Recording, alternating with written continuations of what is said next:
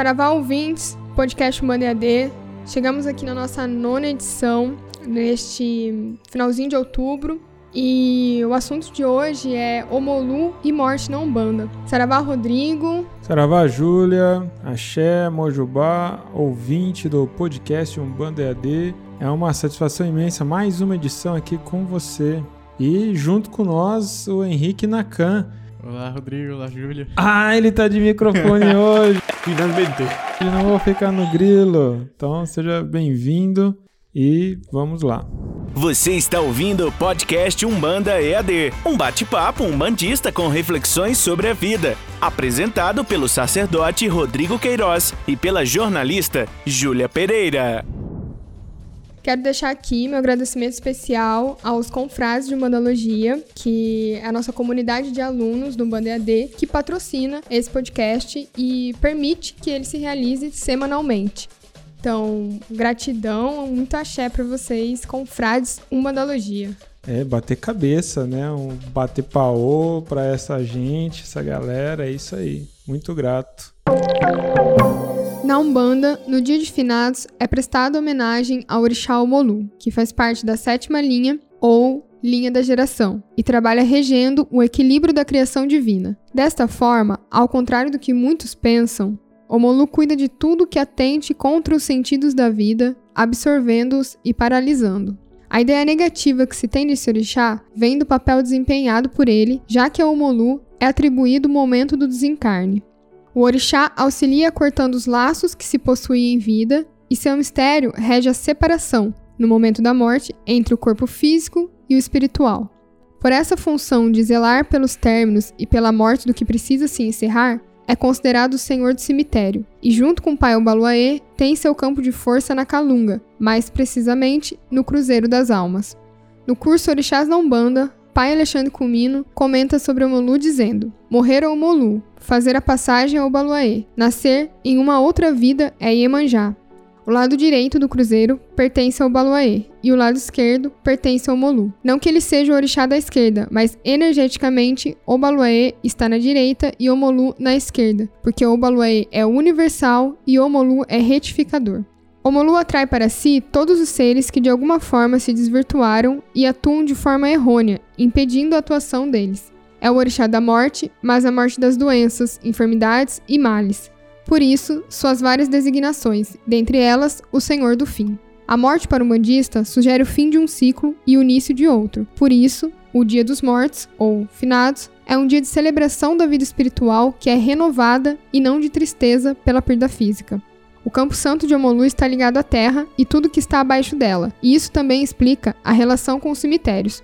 Na Umbanda, nesta data, é comum a procissão ao ponto de força de Omolu, que é o cemitério, prestando homenagens e realizando o tradicional banho de pipoca. Em algumas tradições, a mitologia de Pai Omolu descreve-o como um homem com muitas doenças de pele e, por isso, está sempre com o corpo todo coberto por palhas secas. Conta a lenda que certa vez, encontrando-se com Yansan, Omolu teve suas feridas transformadas em pipocas. O vento que ela trouxe consigo, ao tocar sua pele, o curou das chagas que carregava. No momento, também ergueu-se as palhas que cobriam seu corpo, e todos se surpreenderam com a figura de um jovem muito bonito.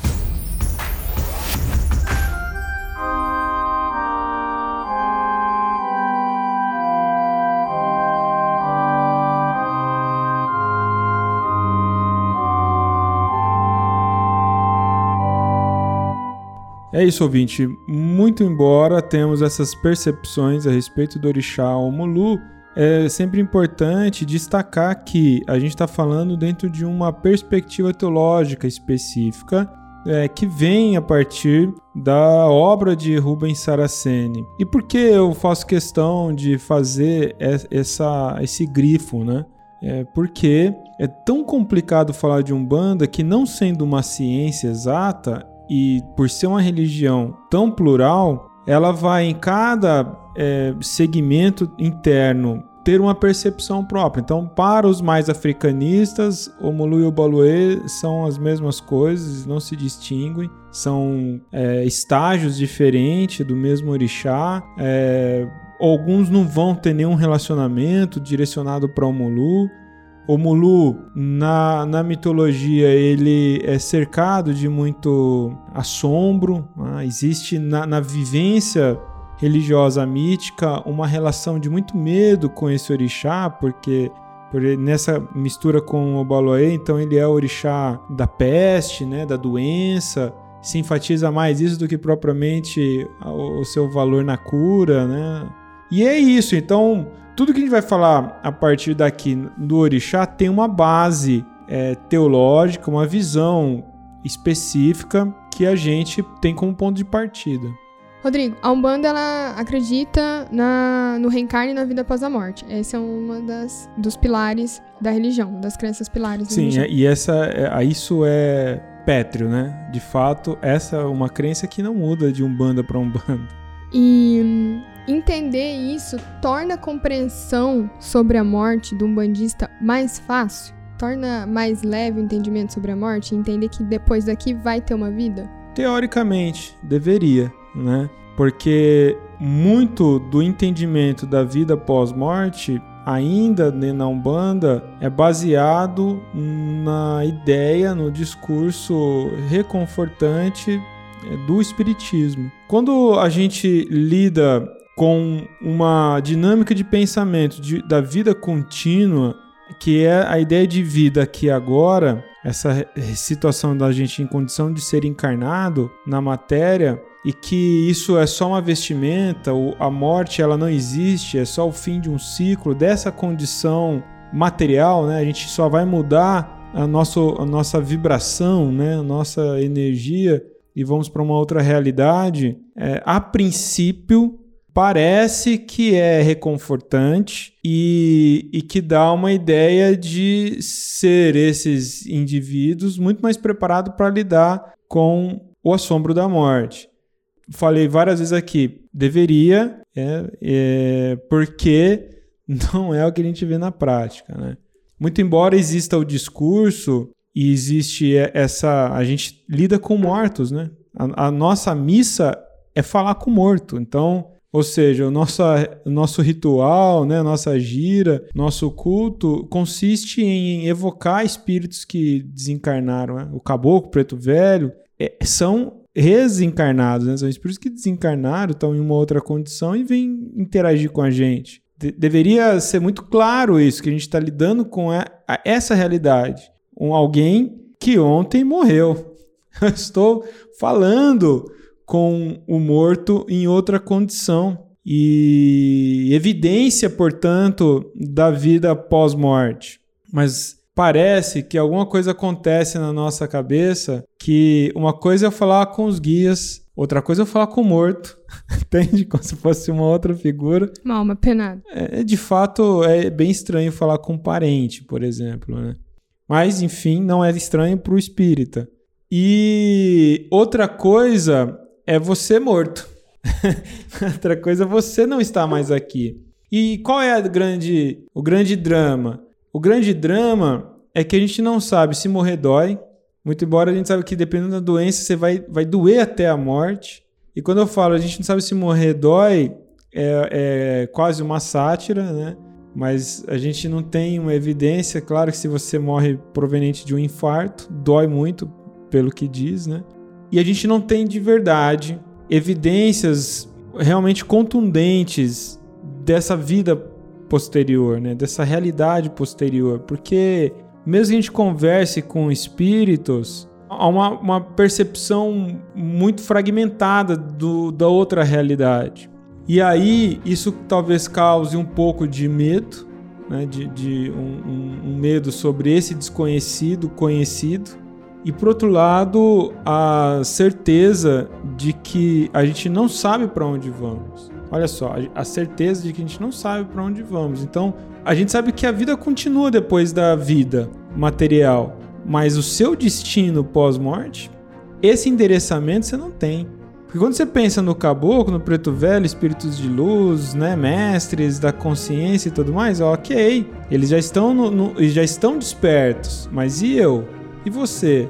E você, ouvinte? Se morrer agora, Para onde você acha que você vai? De verdade, honestamente, vai, vai lá para dentro da sua consciência, aquele lugar que só você sabe que você não deixa ninguém saber. Então, é ela que vai te levar para algum destino. Esse destino te parece bom? Meu Deus. E agora? Quando a gente para pra pensar nisso, causa mais dúvida ainda, né? Qual será a minha realidade depois daqui, né? Então a gente tem controle daquilo que a gente está vendo, vivendo, sentindo. E por fim, a lástima que é saber também que estará afastado daqueles que você ama, né? Então, quando eu penso na minha própria morte, eu tenho vários medos, vários assombros. Né? Eu, eu, tenho muito, realmente, é, medo de morrer jovem, né? morrer antes dos meus objetivos. Meus objetivos que envolvem meus filhos, né? envolvem minha família. E, e é real isso. Eu, eu, diariamente eu dedico algum momento do dia em função desse legado material, por exemplo, né? Para que as coisas fiquem o mais organizado possível, porque pode ser que aconteça a qualquer instante. E, e, e, realmente, quando eu falo, sempre falo, eu quero viver mais de 100 anos, é verdadeiro isso, e procuro me organizar na, nessa direção, fisicamente, biologicamente, mentalmente, materialmente, porque é muito bom viver, na minha perspectiva. E a ideia de não estar com o que eu amo, né, e de, de não, não, e demorar esse, esse contato, essa sensação de demora, muito embora o tempo fora daqui é outro, então talvez isso tudo cause mesmo um assombro. E tá tudo bem. Acho que falar desse tema é muito bom. E eu tive um contato novo na minha vida, né? Nesse ano de 2020, a minha mãe desencarnou em abril, 2 de abril, e foi marcado por um ano de luta, é, uma luta muito severa, muito deprimente mesmo na, no combate, não, não no combate mesmo, mas no, no convívio com o câncer que não tinha o que fazer mais e teria que só esperar a morte. Então foi, foi uma experiência nova para mim e me trouxe outras perspectivas também que reforça tudo isso que eu estou falando aqui, né? A Umbanda, ela marca muito a questão da morte porque ela tem um orixá que traz esse mistério. Pois é, não é a Umbanda, viu, Júlia? É a Umbanda, pelo é, menos a Umbanda no que é a Umbanda sagrada. É, porque, por que eu tô falando isso? Porque quando chega agora, finados, daqui, esse programa tá entrando agora é, no dia 30, né? É, efeito dark aqui, né? Da hora que a gente tá gravando, ele tá entrando.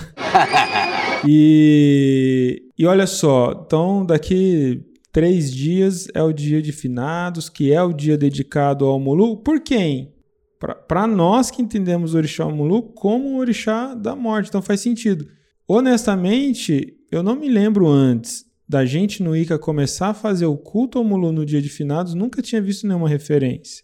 Foi uma coisa que eu desenvolvi aqui. Então a gente tá, já está indo pro 15 ano. Né? Esse é o 15 culto a Pai Mulu. E todos os anos começava no templo, ia pro, pro cemitério. Esse ano de pandemia não vai acontecer cemitério.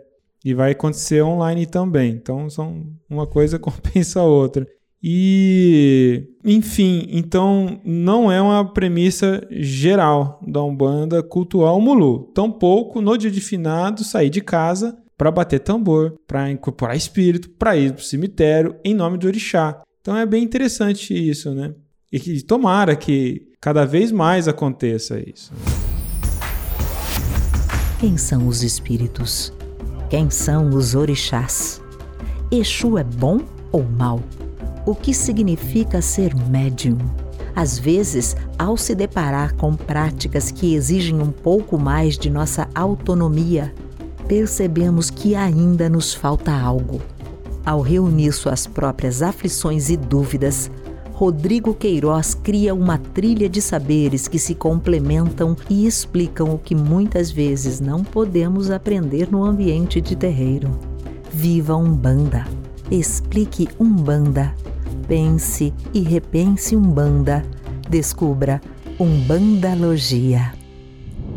A maioria das religiões nutrem uma neura um, quanto à morte e para onde a gente vai e o que a gente tem que fazer aqui certinho, quais são as regras para seguir uma vida perfeita, para morrer e ir para um lugar bom. A preocupação é com o lugar que vai depois daqui. e como a banda pensa esse assunto e o que a gente deve ou não deve fazer para morrer bem e para ter uma vida boa depois. Olha só, Júlia, é, tem a ver com o programa passado, né? Demanda pega para aqueles que estão com consciência pesada, né? Então, morrer bem ou morrer mal tem a ver com a consciência também. É justamente aqueles sentimentos, as emoções que você nutre e que você não tem como fugir deles, eles são a sua mais pura verdade, vai te encaminhar para um lugar de igual é, vibração, de igual reflexo. Então, quando a gente faz esse pensamento de entender ah, o que, que, é um, o que, que é um banda diz sobre uma vida que vale a pena para poder morrer com a consciência tranquila. Olha que, que complicado. A Umbanda é religião de liberdade. O que, que significa? Ela não criou um manual do viver. Não, você não tem mandamentos a seguirem, você não tem dogmas para cumprir, você não tem tabu para fugir. Simplesmente viva uma vida que vale a pena. Então tem que partir de você ser vivente.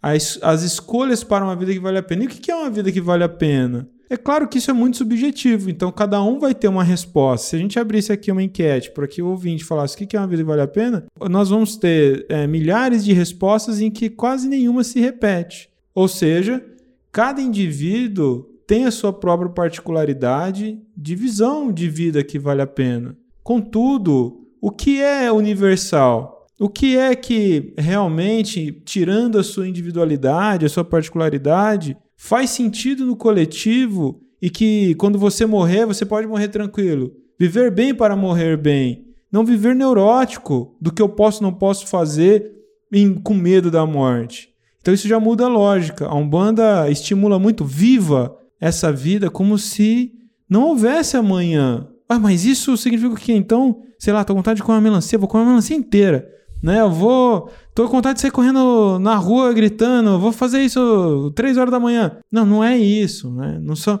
percebe que os excessos têm nome de excesso porque te tira de uma curva de normalidade. Então a gente começa a pensar nisso. Ou seja, quais são os seus desejos, as suas necessidades e que e o que você busca como realização pessoal, que o que quer que seja garante que não vai ferir a harmonia da vida.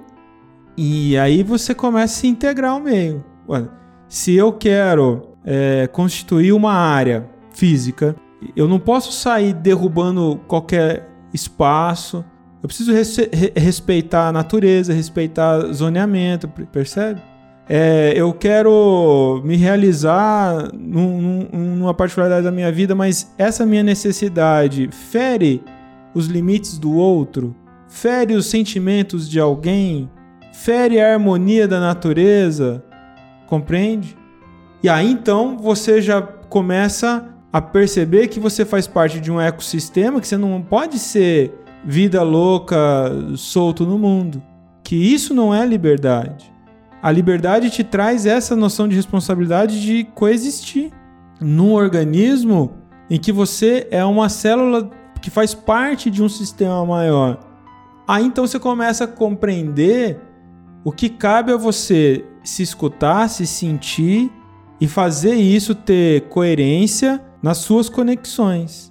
Logo, as feridas que eu causo nos outros e que eu não me responsabilizo, isso gera repercussão.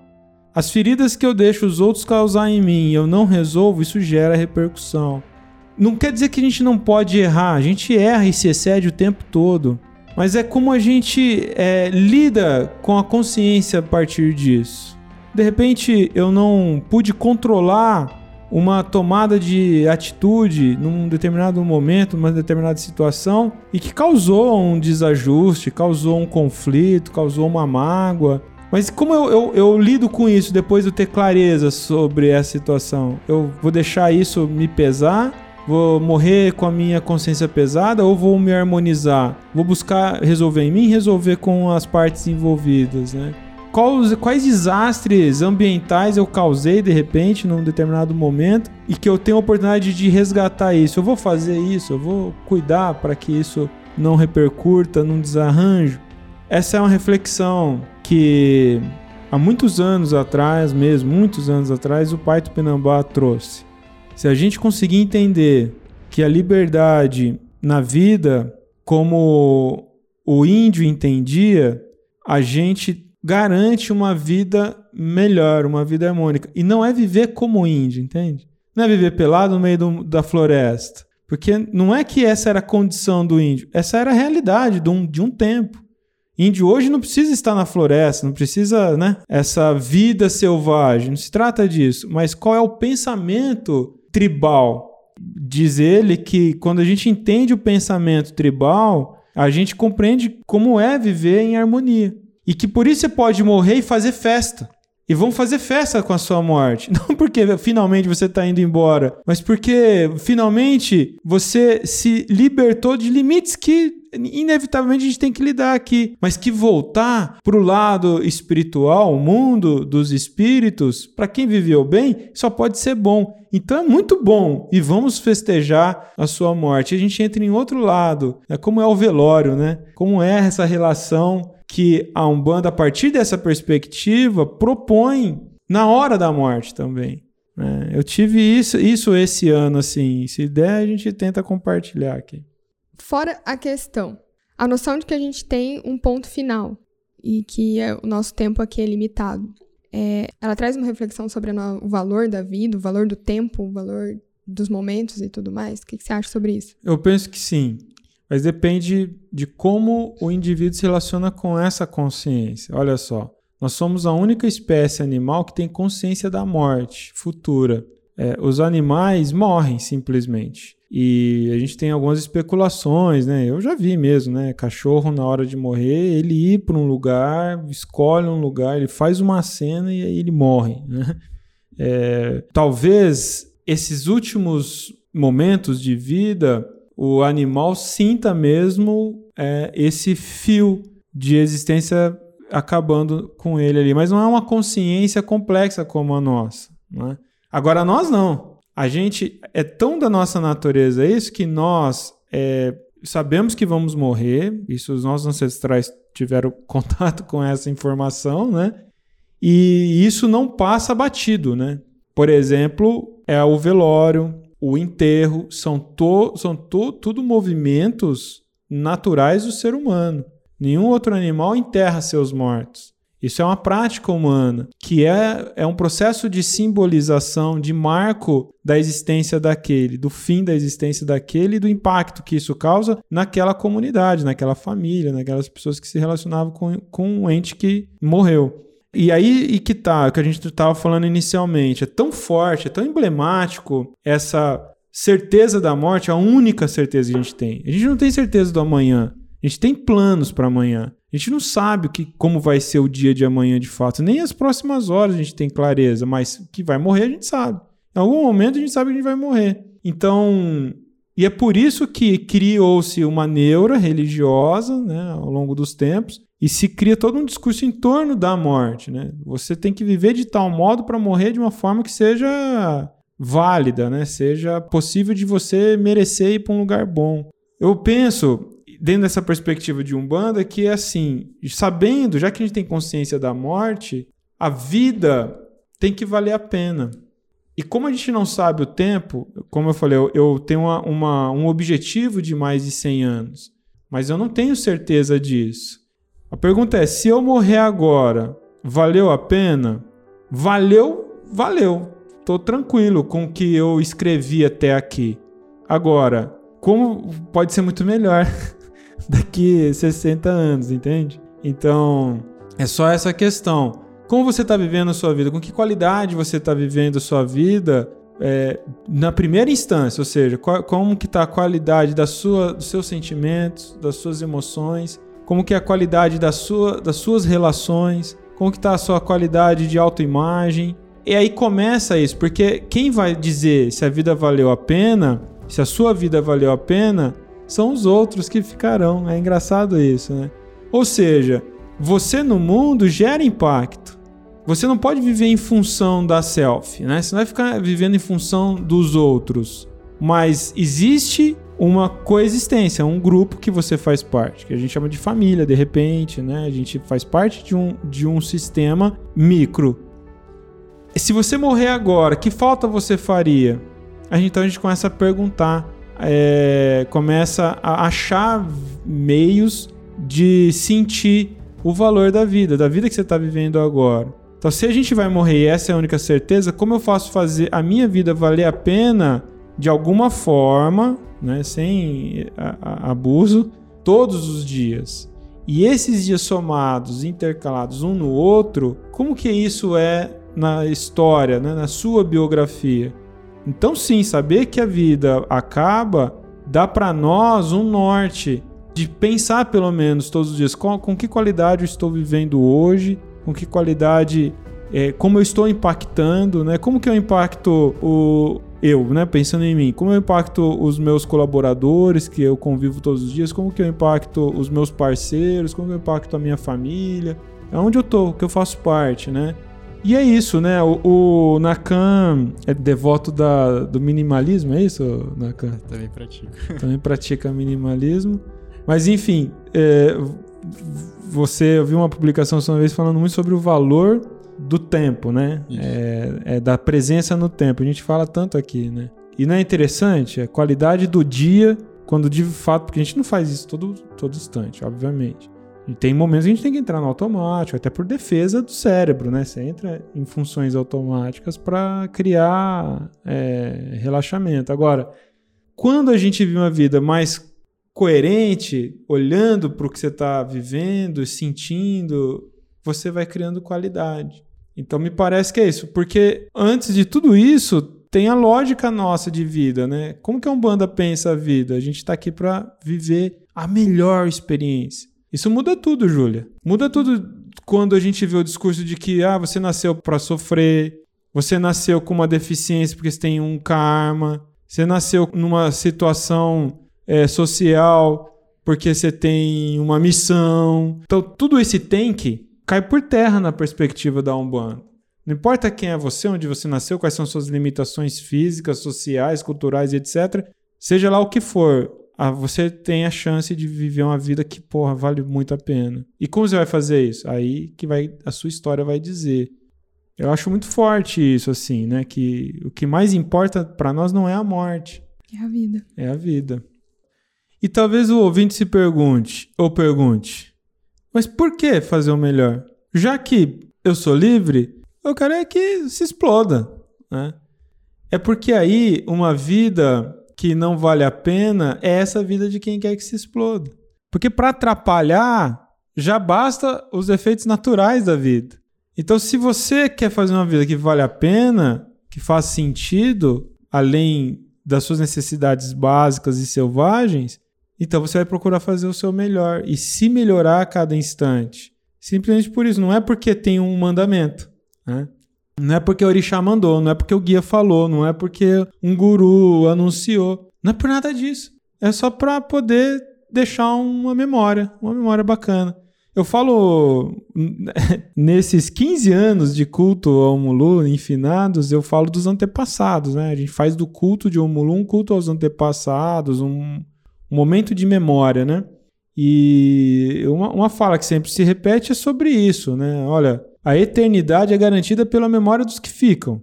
Então, se você fizer é, a sua vida valer a pena para quem convive com você, você vai embora e as pessoas continuam falando. As pessoas con continuam narrando seus feitos, continuam lembrando do seu tempero, continuam lembrando do que você fez por ela um dia. E isso é o que faz você vivo. É isso que faz você eterno. Não é o busto de bronze, que também para merecer tem que ter sido. ter uma evidência para isso. E aí, e aí que tá, né? Então isso é o que faz valer a pena, né? Muito triste morrer, eu falo, nossa, vai com Deus. Ou com o capeta, né? E essa perspectiva da Umbanda, mas a Umbanda, de terreiro, existem linhas de trabalho, guias que, que trabalham na força de Omolu, nesse sim, mistério da morte? Existe sim.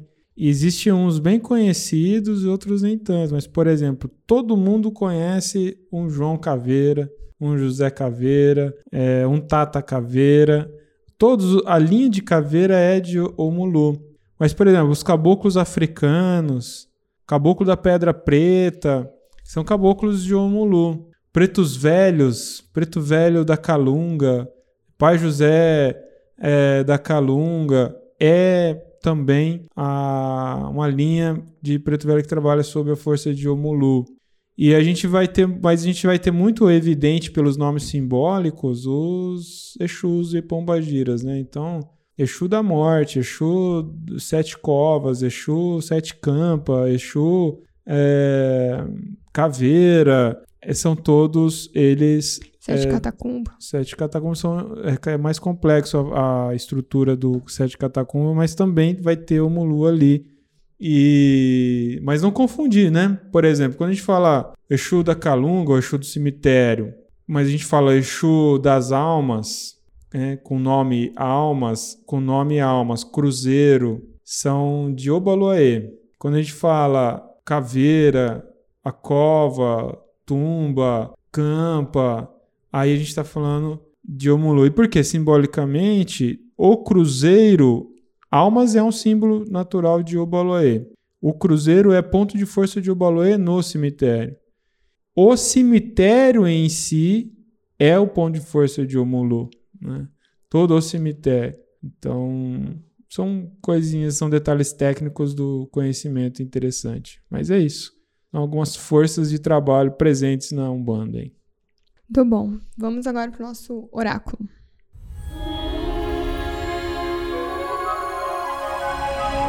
Comentamos durante o programa sobre os, os ritos, né? Você falou no começo que o primeiro ritual do homem é o ritual fúnebre.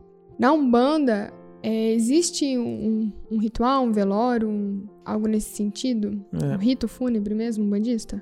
Existe, a possibilidade de fazer o rito fúnebre. No, no, na nossa formação sacerdotal, a gente estabelece um ritual fúnebre.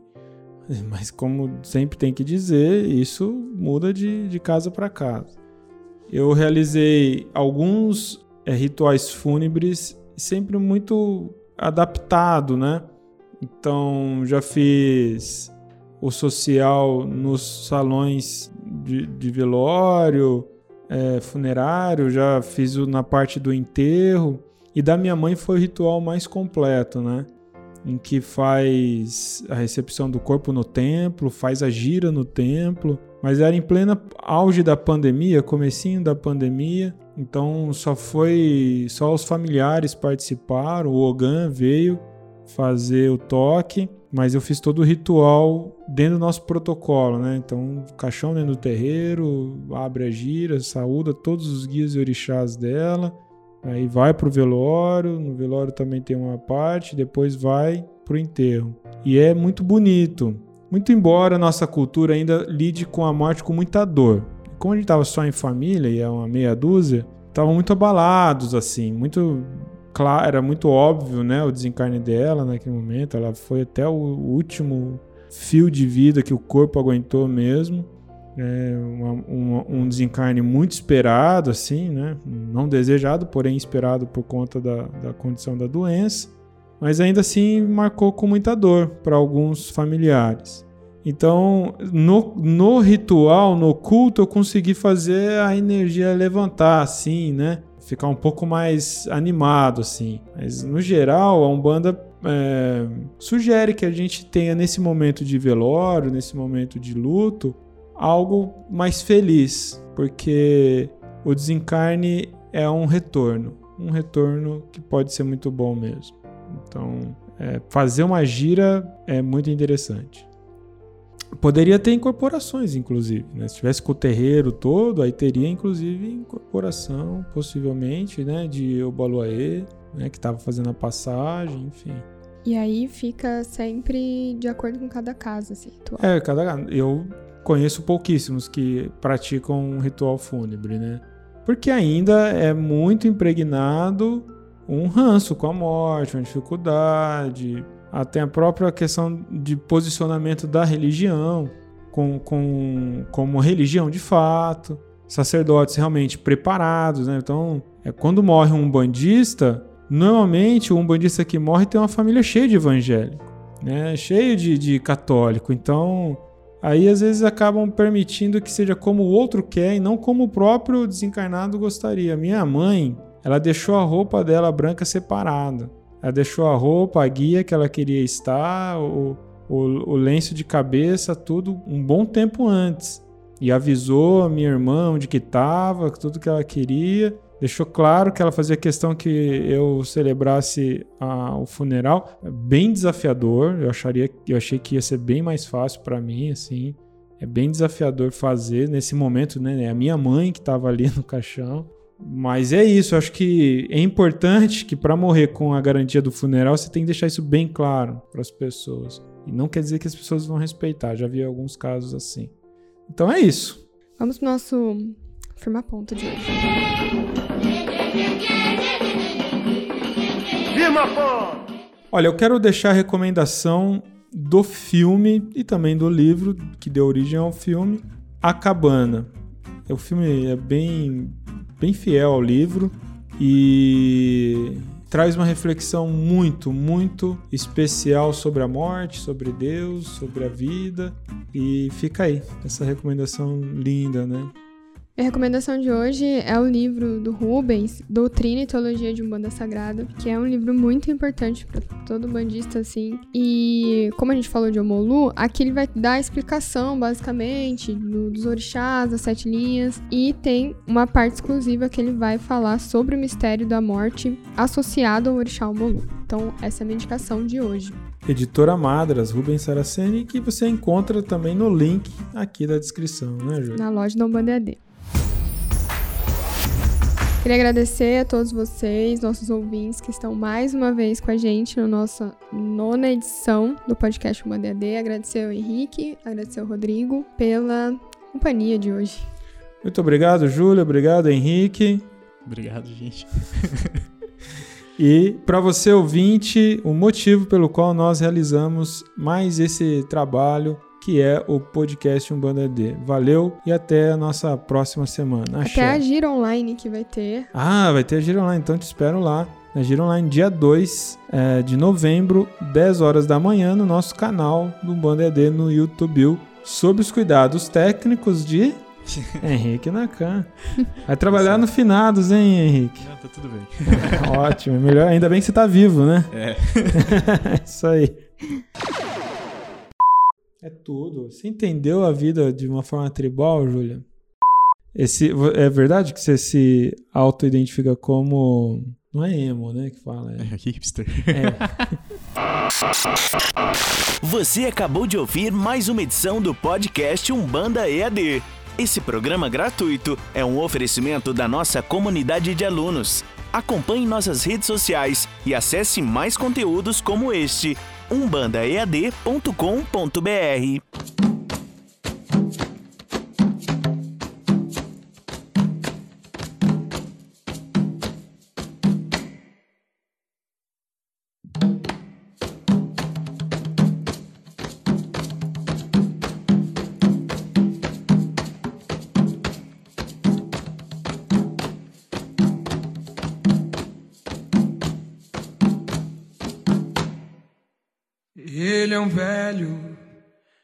muito velho. Ele carrega as palhas na mão.